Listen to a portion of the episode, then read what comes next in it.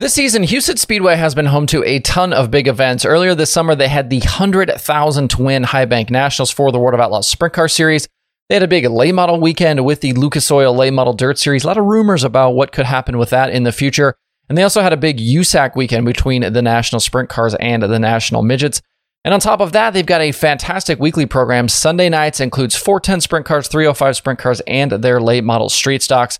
And one guy who's been there to see it all is track announcer Sean Neistat. He joins me on this episode to talk all things Huset Speedway. We talk their weekly points battle right now that's super close. We talk Ryan Timms, we talk World of Outlaws, all sorts of different topics here uh, in this conversation.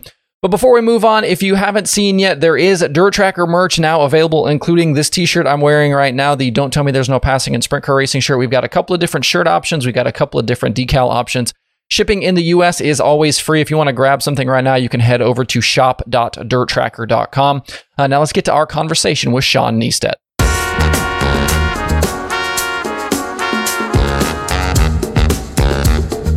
Sean, I know you from Huset Speedway and, and all of the work that you do there, uh, announcing on a weekly basis, but you actually kind of do a whole bunch of stuff. So, for the people that maybe aren't aware of you, uh, run me through kind of all of your racing exploits right now. Um, yeah, I, I do a lot. Uh, it feels like anyway, and my wife would tell you it's a lot. Um, so yeah, I'm the the announcer at Huset's. Um, I also announce at another racetrack uh, here in South Dakota on the other side of Sioux Falls, out by Hartford. It's called I-90 Speedway. Um, they race weekly on Saturdays. Um, and then there's the the Midwest Sprint Touring Series, a 360 sprint tour that's centered in Sioux Falls. Um, runs in Nebraska, runs over at Jackson quite a bit, Hartford, uh, just kind of a regional deal. Um, run with that and, and announce the majority of their shows. And then uh, Austin Lloyd and I split the uh, Tri State Late Model Series, which is a, a regional late model deal here, um, kind of hubbed in Sioux Falls as well. So it, it adds up to be a lot. Um, yeah, it, it's it keeps me out of trouble. Uh, and, and you do all of this like with a full time job and a family and all that too, correct? Yeah, sure do. Um, married, got a son, an 11 year old, and uh, so he plays baseball all summer long. So there were a couple days or a couple weekends where um, I think I did like MSTS in Rock Rapids, Iowa, which is a half hour from my my home. Um, I was at baseball, drove down there, drove really early before the sun was up the next morning to where he was playing baseball was there all day drove to hartford drove home drove back to the tournament uh, and then got to Huset's in time so a lot of miles, um, but it's it's all a lot of fun. Um, you, uh, we're going to get to a whole lot of different topics, and, and obviously we're going to talk a ton of Huset's and sprint car stuff. But I do want to ask about I ninety. Uh, just kind of give me the elevator pitch on I ninety. That's not a track I I know a whole lot about, uh, but just give me like an idea about what happens at I ninety on a weekly basis. It's uh, it's another bull ring racetrack, bigger than Huset's. It's about uh, three tenths of a mile. Um, weekly Saturday show, U.S. USRA hobby stocks, B modifieds, uh, the same late model street stocks that run at Huset's. So a lot of the, the those same drivers and some others. Um, and then uh, the the top class out there generally is the uh, IMCA Race Saver sprint cars. Um, cool place. Uh, I grew up in Hartford. Um, that was my my hometown, um, and so uh, that racetrack actually closed. Um, so we had both of our main Sioux Falls area racetracks closed for a time. Um, that track closed in 2016, um, and I hadn't worked out there at that point. And it, when they uh, had the opportunity to reopen it in 2019, before Huset's got going again, um, they approached me to be their their weekly announcer, and I, of course, I said yes. Um, and so I've been out there uh, ever since. Now there's there's uh, a time here and there where where Huset's and, and that track and, and I ninety they have uh, conflicts, and so um, I've got a few uh, other announcers in the area that will that'll step in there and fill in for me, so I can uh, take care of my duties at Huset's or with MSTS races. So um, it works out really well. Talk to me just generally about kind of the situation at Huset's and and you know obviously we know it, it was owned by another guy. It was had a completely different name for a little while and there was a weird situation there. But you know Todd Quiring comes in buys the racetrack uh, you know kind of fixes it up. Tell me about just kind of the direction of the racetrack right now. And and you know we know he's bringing in a ton of big events and all of this stuff but where do you you know where do you kind of see the racetrack going? What are your feelings right now just generally about Huset's I'm so excited to be part of Huset Speedway, and uh, hopefully, I'm I'm a long time part of it still to go. Uh, never did I imagine we'd be having a quarter million dollar to win race four minutes from my house.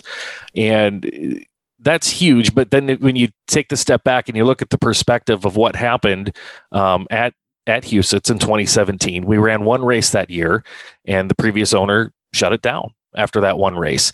And so uh, I, have told a lot of people by the time 2019 rolled around, and then when we got into 2020, before Todd had had purchased it in the mid midpoint of that summer, uh, I drive that. That's a way to get from from Brandon, where I live, into Sioux Falls. I wouldn't drive by the racetrack. I have friends that live in that part of town that you can you can drive drive by and then go into that part of town. I, wouldn't drive down there. I wouldn't drive by the racetrack. I didn't want to see it. it. It hurt to see such a great place sitting there and all the history. And you know, a lot of people don't realize my in-laws were the previous owners before that regime moved in, and so eh, that that added to the pain. I guess maybe you can say. Um, because it's it's it's been it was family for me. Um, I grew up going to the races out there with my family, and then I started working at that track when I was 15, cleaning garbage. Um, I worked there all through high school and and all through college, and I'd been announcing there since the early 2000s. Um, and so I, I, met my wife there. She was the cute concession stand girl, and so. I, so you have no connection to Huset's Speedway whatsoever. No, is what you're saying? No, no, no. My heart really isn't in it. Uh, but it, it hurt that much to drive by the place, and now to see where it's going is incredible. Uh, the energy this year when when we had the one hundred thousand dollar to win High Bank Nationals, uh, I've never felt that kind of energy at that racetrack, except maybe the night Tony Stewart was there back in 2013 when it, the place was packed. Um, so you you multiply that by where we're going next year and then who knows? You know the sky's the limit at this point and i've i've heard todd on a couple of different interviews say that he hopes someday he has to put bleachers on the backstretch and um, i don't know what his plan is to get to that point but holy moly what kind of racing are we talking about? And i really really am looking forward to to the future out there. It's it's such an incredible racetrack. Um, I, I yeah, I'm biased, but I think the racing there, you know, the racing there is hard to beat. Um, it, it, puts on a it, it, puts on a great show. I mean, even uh, it, it, it doesn't matter what the track conditions really are. Um, you're going to get into traffic no matter what, and so that's when I think sprint car racing really shines, and that's that's what we get into down here all the time, and that's um, that that's the just the the excitement of the place. It's fast, it's tight, it's not an easy place to come race. And there's not a lot of people who have come in and been fast at that racetrack right out of the gate. So the the future of that racetrack next year will make history. Um, you know, I, I I was the first one to say this year, you know, it was the highest paying professional sporting event in South Dakota history, which was true. Uh, now we're just going to blow that out of the water come next year when we've got the High Bank Nationals round two. I, I, think it's such an interesting situation with Huset's. The the Sunday show I feel like is such a unique place on the kind of the weekly schedule, and I feel like it allows almost Huset's to just kind of stand alone a little bit on those Sunday nights. You know, you've got that spot on Dirt Vision, you've got a fantastic 410 program with you know a lot of the the Midwest guys that that come there. Uh, Talk to me about this points battle you have right now because you've got Matt Jewell, you've got Justin Henderson, you've got Austin McCarl, Brooke, you've got all these guys that are super tight right now. You got a couple of weeks left, but tell me about that weekly 410 battle you guys got going on right now. Yeah, it's pretty wild uh, coming down here with with three races to go. The top two separated by a singular point. Um, that's pretty wild. Now, Huset's has kind of uh, through the years, you know, here and there, they've there have been uh, crazy instances like this, and I think it was 2001. Justin Henderson and Chad Meyer actually tied for the points championship, and um, at that point, there wasn't a tiebreaker system uh, that was in the track rules, so they they were co-champions that year. Um, we could see that again. Now, I think I think the current rules break it down. You know, if this then that, and what what breaks it, but this points battle is so close between those front four. Um, it, you can't call who's who's got an advantage, and there's actually scenarios if it stays that close going into that last night somebody could win the a feature but not be the points champion out of that group because uh, there's 15 points for time trials, down by or 10 points for time trials down by one, 15 points for the heat race down by two, and then it's 35 points to win the feature. So somebody times great, runs a great heat race, but gets a bad draw and somebody else wins, eh, you know, however that shakes out, it could be really, really interesting here um, the next couple of nights that we've got. Uh, th- that weekly program is always interesting to me too because I feel like you end up kind of getting like a decent amount of just traveling guys coming through. Like, you know, we've seen Parker Price Miller come up there before, and and the one guy I really want to ask you about is Ryan Timms.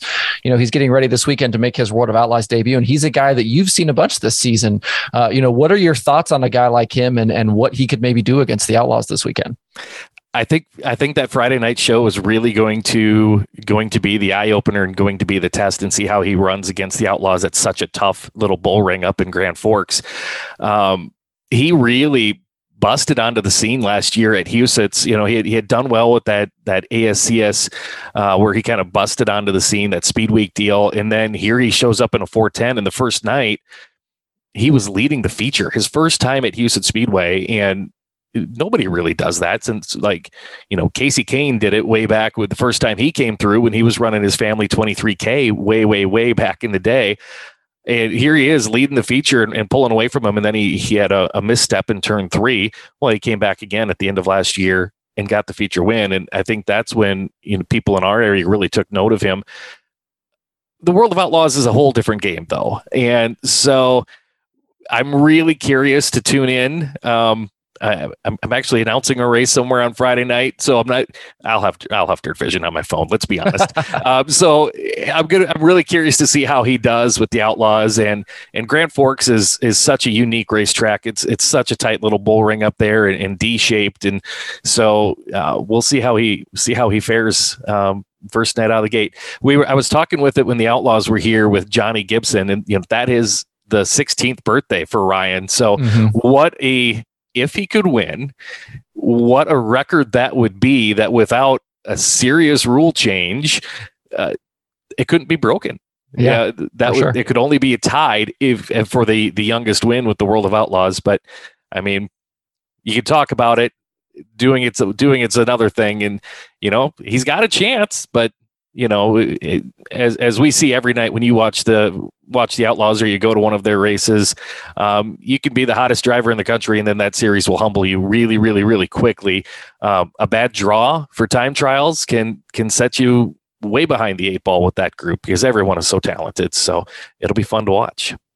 Uh, you were supposed to have an outlaw date earlier in the year, and you had this crazy storm come through, cause a bunch of damage. You guys get the damage fixed, and then not end up, you know, then you didn't get to have the outlaw race after all of that work. But, uh, you know, talk me through that week. You know, how how damaged was the facility? How much work had to go into it to get that place to try to be ready for an outlaw race coming in?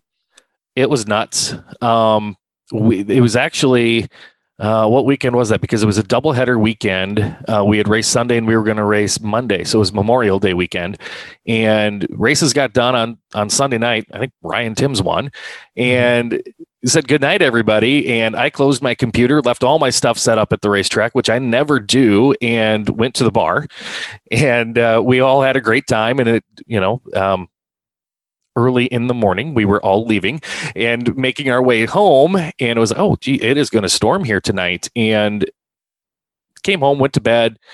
Tornado sirens went off, which isn't crazy in South Dakota. It happens. Um, we've got some wild weather up here. Um, and went to the basement for a while and you know everything was clear went back to bed and it was about seven o'clock that next morning. I, my phone was just buzzing and buzzing and buzzing.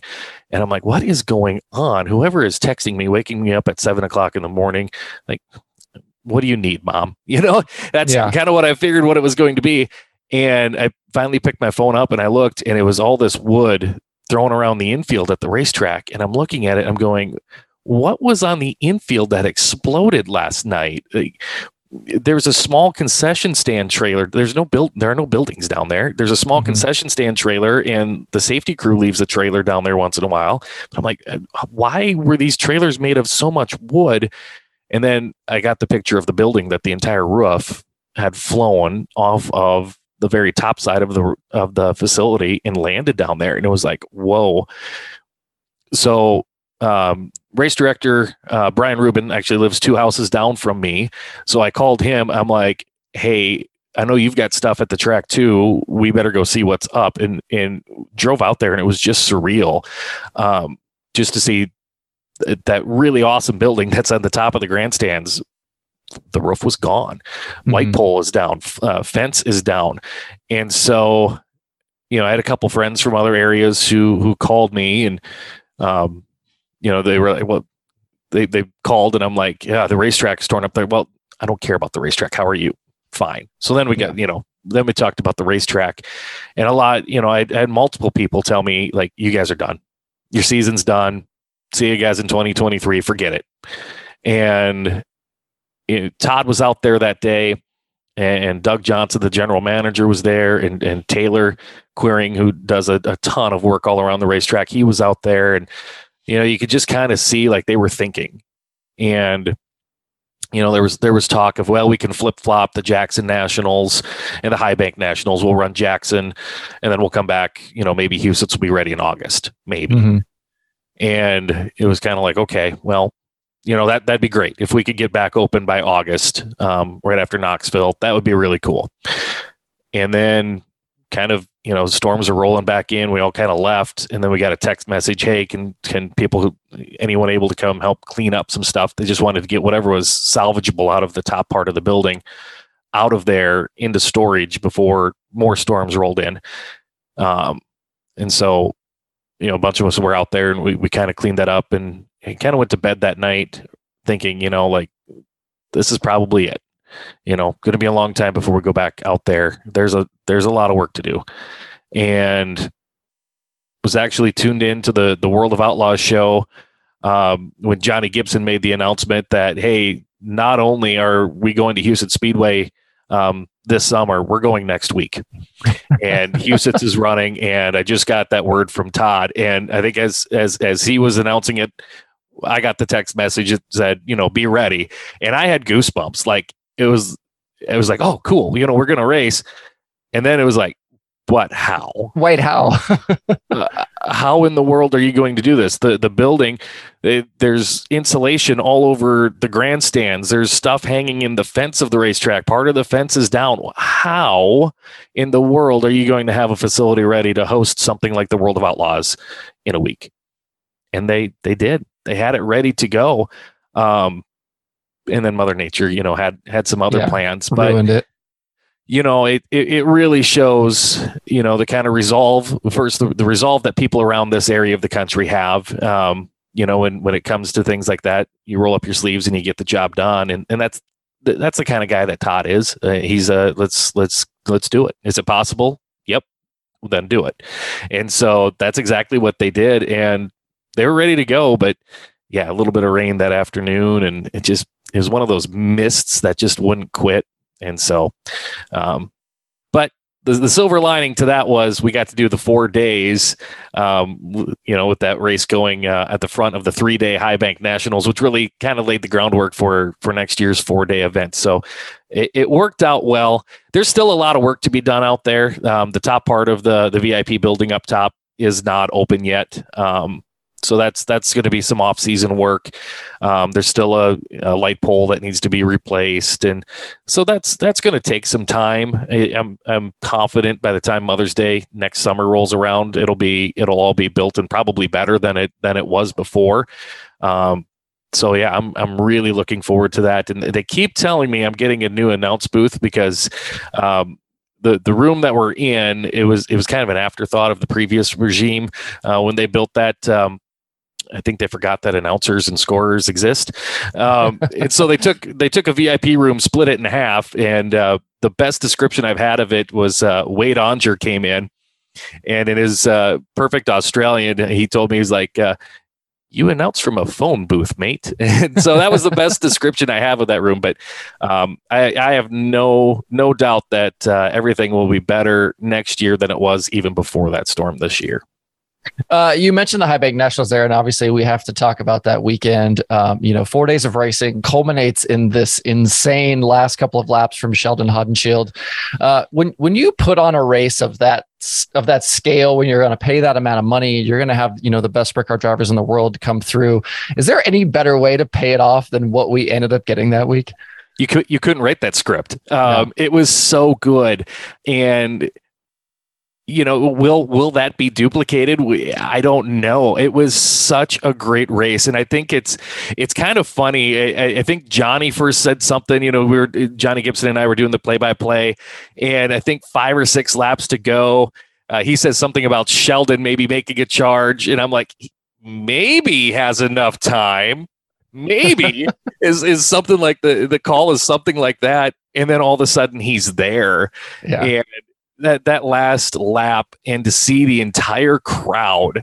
I mean the place was was packed eh, as it was but to see everybody up and you all you could see because the, the way the lights are in the racetrack you know when you're up in the booth way behind everybody you, you you can you can only see if the people are up and down, but then you just saw like all these hands in the air and just people cheering crazy, and it was it was one of the coolest moments um, I've ever seen, and I've been doing this for 21 years, so uh, it was one of those where like the thing got done, and and you just sit there and you you go wow. Um, and I think I think I, I left there. I think I went to the bar and I watched it, and then I watched it again, and then I think I got home and I watched it probably five or six more times those last couple laps because it was it was just unbelievable.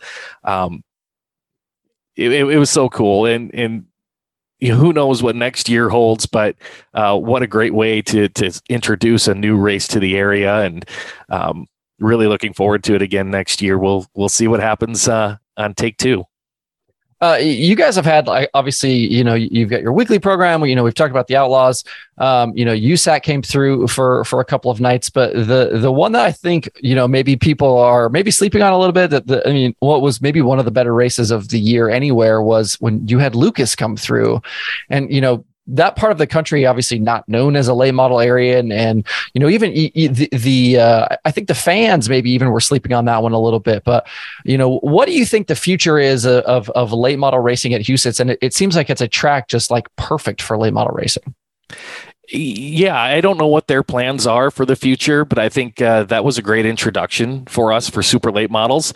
Um, we had never had a super late model race at Huset Speedway, you know, in, in, the modern era. And I think that night I looked it up since like 1982, there'd only been 11 late model races. All of them were, you know, a regional deal, a, a restricted, it was SOTA late model type thing, or, you know, like the Tri State late model series has, you know, all sorts of rules that, that work and produce great racing, but they're not super late models. Mm-hmm. And so to have, you know, that caliber come in was really interesting. And, it's kind of funny because when you race late models at Huset's, I remember eh, like 2006, we were going to race them for the first time in in a long time, something around that time, six, seven, eight, somewhere in there, and just everyone, you can't race, you can't race late models at Huset's. There's no way.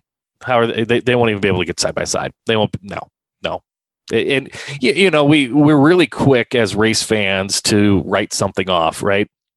And so I remember that race was fantastic. And then this Lucas Oil late model race is on the calendar this year. You, you, started to hear the same things like, well, yeah, they're great. Lucas Oil's a great series. They've got a lot of great drivers, but at Huset's, what, what's it going to be like? And then boom, it, it was a home run. Great fantastic, race. fantastic racing um, all the way through that show. And um, I remember I, I took uh, they do a thing. You know, uh, James Essex asked me, you know, who you taking, and I think I picked Ricky Thornton, who was starting eighth, and mm-hmm. it, kind of got a look like really. And then here he is up there challenging for the lead, and then he, you know, he finally used his car up in the concrete after hitting the wall fifty-seven times or something like that, and uh, it just ended up being a, a great night of racing. And you left there after that one going, yeah, this this isn't not just possible, but great racing is possible. And and that one you really got to give a lot of credit to the the track crew on how they prepped the racetrack that night. They didn't allow it to be heavy and build it that uh, cushion in the middle. They they they knew what they were doing, and you know there was you know some people kind of looking around during time trials like well, they're not that fast. What's going on? It's like no, this isn't time trials aren't the end of the game here. Mm-hmm. Um, nobody goes home and says, "Hot damn, those were the best time trials I've ever watched in my life." That feature, that feature was single file and nobody passed, but man, time trials were exciting. Nobody ever says that. And so when when I saw the racetrack doing what it was doing in time trials, I'm like, okay, this is this is going to be all right. I say the same thing at Huset's when people are like, "Oh, the heat races at Huset's are boring." Yep, sometimes they are. Most of the times they are. Uh, they're not the best race of the night, but nobody ever goes home and says, "Wow, I can't wait to go back and watch heat races next week." Uh, mm-hmm. You want you want the best track. You want the most excitement to happen in the feature, and and that's what we get down here. But yeah, that Lucas Oil show. Um, I hope they they have another big time late model race next year. Um, I don't care what the name is on it. Um, just hopefully to, to, to bring in that caliber and those kind of cars again would be really really exciting. From your perspective, you know, you obviously do a lot of sprint car stuff. You know, you you know all of the names, you know all the guys when you have an event like that come through, you know, as an announcer, you, you know, and you're going to be sitting in the booth with a guy like James Essex, who is now a dirt late model Hall of Famer, you know, how do you prepare for that race? You know, did you go and watch some Lucas shows? You know, how, how much work do you have to do to, to feel like you're ready to sit in that booth? Um, that one I didn't do a ton. Um, I, I did enough to to where I felt comfortable. Um, I'm still afraid of making a fool of myself, and I could I could easily do that at a late model race, you know. Um, but it's it's not out of line. It, it, you know, for that one, I probably did 10, 15 hours. Watched a lot of their shows um, that I could. Um, made a lot of notes, um, just so you, you feel like you're you're able to to have that conversation and um, not just protect your backside from acting like a fool or sounding like a fool, but you're also you're you're doing a job and you're there to be informative and helpful for the race fan, whether or not they may be um, they may watch 100 late model races a year and, and you might watch 20 but you still better be knowledgeable and be able to to share information and and and add to the program not subtract from it. So for that one was probably 15 18 hours of work. The usac um, for that stuff uh, oh man, probably 40, um, just because it's the the two series and there's there's so much going on with them. Um, just to have their notes and to know that you know this guy has got championships and and this guy's got X number of wins and top fives and and to be able to have that conversation and and be knowledgeable with the traveling announcer. Um, you certainly have to do it. And even for the world of outlaws, you know, I, I watch more of their races than anybody else out there in the country. Um, but it's still you got to sit down and you got to do the work and, and you have to make sure that that you're ready to go. You know teams have to bring their game at the big shows their their their a game. And as an announcer you do too. Um, yeah i'm, I'm terrified of, of sounding like a fool. We, we all slip up right? We, uh, all of us announcers will say the wrong name or wrong number or something like that at times. But um, you know I, I I take a lot of pride in the homework that I do, um, not just for the weekly shows, but also the, for the big shows that, um, you know, it, it, it, whether it be Johnny Gibson or James Essex that sits down next to me, that I can have that intelligent conversation with them and and and go toe to toe with them because they're they're the best at what they do. I, I feel like announcing is is one of those things that is is obviously very subjective, right? Like you know, fans are going to have people they like, people they really don't like, and and you're going to hear about it. If they don't like you, you're going to hear about it. Uh, you know, and there's all kinds of styles out there and and different ways to do things. As you've been kind of on this announcing journey, like do you have guys that you look up to that you try to emulate? Do you have guys that you you know is Johnny Gibson somebody that you can call up and say, hey, what you know, what about this? You know, how does it work for you as as you're trying to get better as an announcer?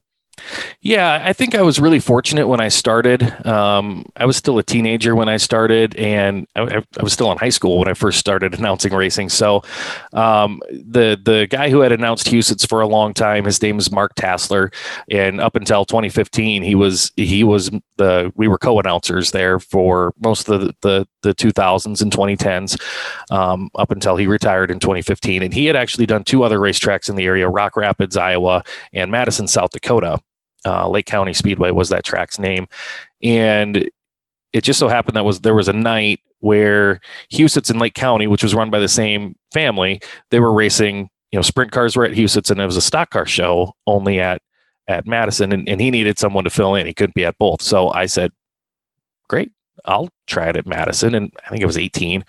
Um, and so he was really helpful, gave me a lot of tips. Um, and then there were some other great announcers in our area. Jim Laton, um, who unfortunately passed away from cancer uh, about a year ago, he was um, the announcer for a long time at, at several tracks in the area, including um, what's now I ninety Speedway. And he, he, gave me some great advice. And, and the one thing that that I still remember him saying to me um, from you know twenty years ago was, "Be you, be yourself. Don't don't try to be somebody you're not." Because then the fans will feel that. And if you're phony, they'll feel it and, and they'll, that's, that's not going to be your best use. So, um, those words I still hear a lot. Um, so I, am not, um, I'm not the jokester um, announcer that's going to use it as my open mic night to to test out my new comedy uh, series or whatever. Um, I might crack one here and there if if it's if it's appropriate, but I'm pretty straightforward. Um, but that's that's kind of who I am. And so that's that's the greatest advice I got when I started was was be you, be prepared, and, and do your work. Um, Mark would always say, you know, work your uh, plan your work and work your plan. And so, um, you know, I've, I've, I've become a, a, spreadsheet guy. I've got uh, all the spreadsheets. Spreadsheets, uh, just yeah, it's it's it would gross people out if they would see what I've got open in front of me all the time. Um, at the racetrack because I you know you can know everybody and you think you know everybody and then you're talking and you're like number three. I've what is number three? Who's number three? And you just you have a moment of blank and then you're like oh yeah it's Lunster's car. Tim Kaeding's in it. But you know just sometimes uh, you just lose it. So you got to make sure you've got everything in front of you and and while you can probably rattle it off off the top of your head um, at least for me, I need that security blanket of of the spreadsheets and all of the spreadsheets in front of me. Yeah, no, I, I have, you know, working for the Outlaws for as long as I did, I, I, I am very, very uh, aware of Johnny's uh, spreadsheets and, and Blake Anderson the same way. Blake's a good, a, a, good friend of mine as well. When you are watching a race, you know, are, are you able to see the whole track as an announcer? It's th- these are conversations I've had with Blake too about, you know, I'm, I'm always curious how you guys actually watch a race so that you can call it. You know, are you, are you looking at transfer battles? Are you, you know, are do you got eyes going in different directions? Like, how, how do you? Sit down and watch a race when you're going to call it? I would really like to see myself sometime because I think I'm probably all over the place. Because um, at Huset's, I've got the window in front of me so I can see out and see the racetrack, but I've also got a monitor just up here to my left um, that I can see what's on the Dirt Vision camera. And that's more important. You know, when I started this forever ago, that wasn't even a thing. You know, you say here's your lineup and it's eight laps and you turn the microphone off until the race was done and he said here's your finish. And so that's been something that you, you kind of have to craft as you go a little bit.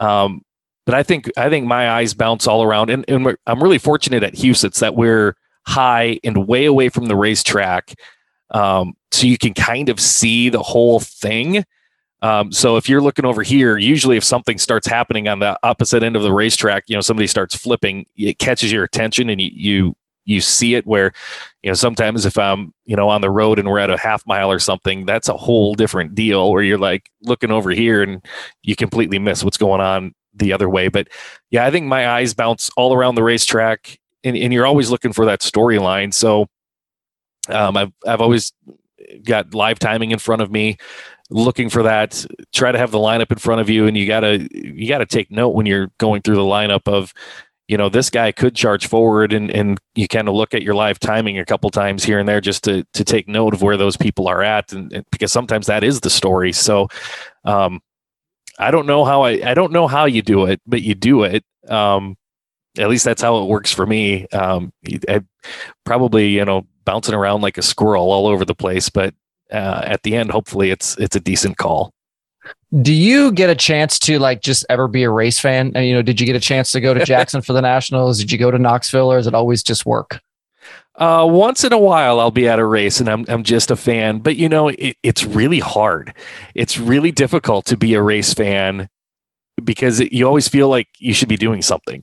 And mm-hmm. so it's it's really difficult for me to just go sit down in the grandstand somewhere and watch a race. Um, no, I can sit down on my couch and I can watch Dirt Vision all night long. Um, that's a little bit easier because you're not at the track. But at the track, I feel like I need to be doing something. Um, I really do enjoy. That's one of the things I enjoy about being with the tours with MSTS or the the late models, where I can sit down. You know, if, if I'm calling the the one class of that night, and then I can go sit down in the stands and watch. You know, the rest of their weekly show, and kind of relax a little bit, which is which is enjoyable. I'll, I'll go once in a while to a race around the area. Um, and just kick back as a fan and, and have a couple cold beverages. It's it's fun. Like to take my son with when I do that, and um, yeah, it's it's it's really difficult to do that. We I, I was talking with um, my, my friend Brian who race directs down at Huset's and he's you know always on the receiver and uh, we were talking about that exact same thing last night. Like he said it. He goes, I can't go to a racetrack and and sit down and not have a headset on, and that's I, I feel the same way. It's it's difficult. Uh, you're you talk about your son there. It, it, this is like the the funny thing I always like to ask race car drivers is is uh, you know, are you going to let your your kids race or whatever like that? But if uh if your son wants to be uh, wants to be an announcer, are you going to pull him up there and, and and put the microphone in front of him? He's been on the mic. Um, okay, I think good. he he made his debut. Um, I think he was four. Um, he announced uh, in in 2015 he announced 410 sprint cars at Huset's. Uh, he couldn't read, uh, but he had he he had the names and numbers memorized enough. Yeah, I said the said the sponsors, and he chimed in with the the names. And um, I've got the video of him somewhere. You know, little four year old voice saying the big unit, Austin McCarl, and it's it's fantastic. Um, he did victory lane interviews one night, I think last year out at, at uh, I 90 Speedway, um, which was great. Uh, because most most of the drivers with the the series uh, it was an MSTS night. Most of those drivers, you know, they know me and they know so they know him, and so um, that was fantastic. Uh, and the only critique I could give him was like, hey, don't stand with your hand in your pocket. You looked kind of funny doing that, but your questions were great. uh, you know, I, I would assume that you at least get some chance to to tune into to the Outlaws and, and some of the stuff on some of the streaming services. You know, when you look around the country this year, you know, what are you know what have you enjoyed watching with you know the Outlaws or All Stars or, or, or other series? You know, what, what are you excited about as we kind of get you know into the latter half of the season here? I think the Outlaws have been really fun to watch because you don't know there's not one dominant team right now. Um, you've got, you know, that some of the teams are starting to rack up some wins here and there, but it doesn't mean that they're dominating and, and reeling off that four, five, six nights in a row type thing. So any night that you tune in, you don't know how that show is going to go. And I think we've come so far in the last couple of years with production quality um, as well with with all these races you can sit down and watch. Now, I, I don't I don't want to sit down and watch overproduced races, um, you know, on any of these streaming services. But I think where we're at right now is is pretty cool. Um, but yeah, the level of competition with the Outlaws, fantastic. The All Stars, same thing. Um, they've been fantastic to watch all year long too. And you know, if they're not racing, uh, click over and I'm, I'm trying to learn about these late model things a little more and more. So um, yeah, it's a lot of I, I enjoy that, but I, I think the parity in racing right now is is really cool. The money that's out there in racing this this year, um, the late model side has been insane. The money that's out there, but um, we're starting to see that more and more in, in winged sprint car racing and and the storylines that are out there that have been fantastic. With um, unfortunately getting hurt now, uh, but Parker Price Miller coming back from from his battle with cancer. I mean, how fun was that um, yeah. to see him come back and triumph?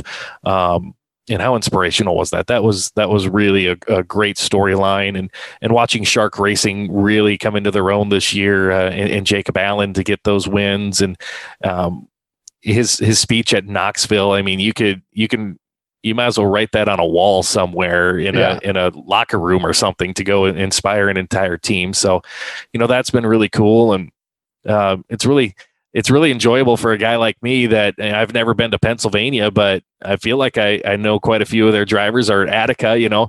Um, I, I, just enjoy being able to sit down and watch sprint car racing almost any night of the week. And that was cool starting around the country, a little less of that weekday stuff, but uh, sure is a lot of fun to be a sprint car fan in this day and age. I, am curious. You know, you, you look around kind of the Midwest, and and you know, you, when you when you talk about the major sprint areas of the country, you know, you're going to talk about California, you're going to talk about Ohio, Pennsylvania, and the Midwest. You, who are some, you know, maybe young drivers that are racing between Knoxville, Huset's, you know, some of those tracks, you know, around there that, you know, our names maybe we could see kind of pop up. You know, we, we talked about Ryan Timms, but you know, you, you've got like you know the Macedos coming out of out of California. You know, you've got you know various guy Brent Marks and and Anthony Macri coming out of Pennsylvania right now that are winning everything. Who are those next guys that you think are going to kind of come out of the Midwest and and and join kind of the national ranks? Well, I think what's really fun to watch right now in our part of the country is is our IMCA sprint car program. Um, if I said rookie of the year contender every time somebody was pushing off that was a rookie in that class, that's all I would say in a night. So, um, and and they're 14, 15, 16 years old. Um, pretty cool experience that, that they're all getting and, and have the opportunity to race those those IMCA sprint cars at Huset's is, is really fantastic. Uh, Kobe Workmeister is one of those rookies at Huset's. Um, teenage teenage kid coming out of winged carts got his first win here at Huset's a few weeks ago. Um, he's been a lot of fun to watch. Uh, Cole Vanderheiden um, out of Nebraska been running up here, been running down at Eagle. Um, he's been a lot of fun to watch too. Um, so I'm curious to see where they go in, in their in the coming years if they want to continue to pursue that that next level stuff and and we know that that it, it's a mountain to climb to go from IMCA sprints to 410s right uh, it's it's they're sprint cars, but that's about where the comparisons end. Mm-hmm. Um, so they've got a long ways to go on their journey, but I think they're off to a to a really, really, really great start. Um, it's been a, it's been a lot of fun this year to watch Riley Goodno um, start to have some success. And um, you know, he got a win last year in, in Jacksonville, and I think if we if you roll back four or five years, and you if you would say a sprint car racer from Knoxville is going to be good on the tiny tracks, you would you'd laugh because that never happens, right? Uh, if you're from the Knoxville area, you better be good at a half mile and you know survive if you go to a small track. Well, Riley Goodno is showing that um, he can not only be be strong on the half mile down at Knoxville, he can he can run very, very well um, on the small tracks. You know, getting that win at Jacksonville. He's been up to Grand Forks and done okay. Um, that second place showing with the World of Outlaws down here during the High Bank Nationals. That was really, really impressive to see. So it'll be fun to watch what he does in the next next couple of years as well. And then uh, you know we've got some others around here like um, Elliot Amdahl. Um, he's not out there with with World of Outlaws type equipment, but to see him showing up every week in his family owned 51A and and learning. You know, he he tried to do it in 2021. The engine program wasn't there. Um, took a step back, got back into the IMCA sprint car, raced some 360 stuff around the area, and then reloaded for this year. Um, he has shown some some signs of being very fast um, at times this year, so that's been that's been fun to watch. And it, it's also fun to see Matt Juhl really coming into his own in, in this 410 program as well. Um, he, I think it was last year, you know, he he set fast time at Huset's and he said something like having to get he needed to get good on the small tracks again. You know, so while we were closed here, he was just, you know, running Knoxville, running Knoxville, running Knoxville. And so uh, to see him and, and he's got a crew chief in in John Cressman that um, not only knows how to turn the wrenches on a sprint car, but also um, I, I think it it I, they have to be pretty good friends because John's going to be, as a former racer, he's going to be blunt and honest with you. Like man, you cheated that cushion getting into one and it cost you time. And and John knows that stuff. So I think that's been been very, very helpful for um, that entire zero nine team. So um, if they can no matter where they end up in the points this year, um, it's going to be a successful year for that crew, and uh, we'll see where that springboards them into into next year too. Well, I appreciate the time today. Uh, last question before we go. Give me the uh, for for those fans that are going to be watching, listening to this, uh, that maybe haven't been to Huset's, maybe you know aren't super aware of Huset's. Why should we tune in? Why should we come visit the uh, the Huset's Speedway? Uh, tune in and it'll most likely speak for itself. Um, it's a it's a really cool racetrack. Um, Sunday nights. Uh, if if you're not from the area, tune it in on Dirt Vision and watch the racing. Um, everything from the the late model street stocks, and if you haven't watched them, you're going, "What in the world is a late model street stock?" Just watch. Um, you'll figure it out. Um, but they they put on great racing, and it was so fun last year. You know, talking with the guys, we'd get done with the broadcast and the the, the production people back in in North Carolina you know, we'd be talking about Corey I and Zach Olivier. And I'm like, how do people in North Carolina know these local racers in a stock car class? But the fantastic racing with them. And then uh, just to the, the tight bull ring, but fast and close action that Huset's Speedway provides is really, really hard to duplicate. And we're, we're really blessed in our area to have it. And uh, if you haven't been there, no better time than to come out and check out that High Bank Nationals next year. Four days in a row, quarter of a million dollars to win on the final night. It's going to be a blast. So I love it. Uh, and it's a great town. Come to Brandon. We've we've got a, it's it's a fantastic little town. Just don't speed when you're driving through our town. well, Sean Neistat, I appreciate the time today. Oh, it was my pleasure.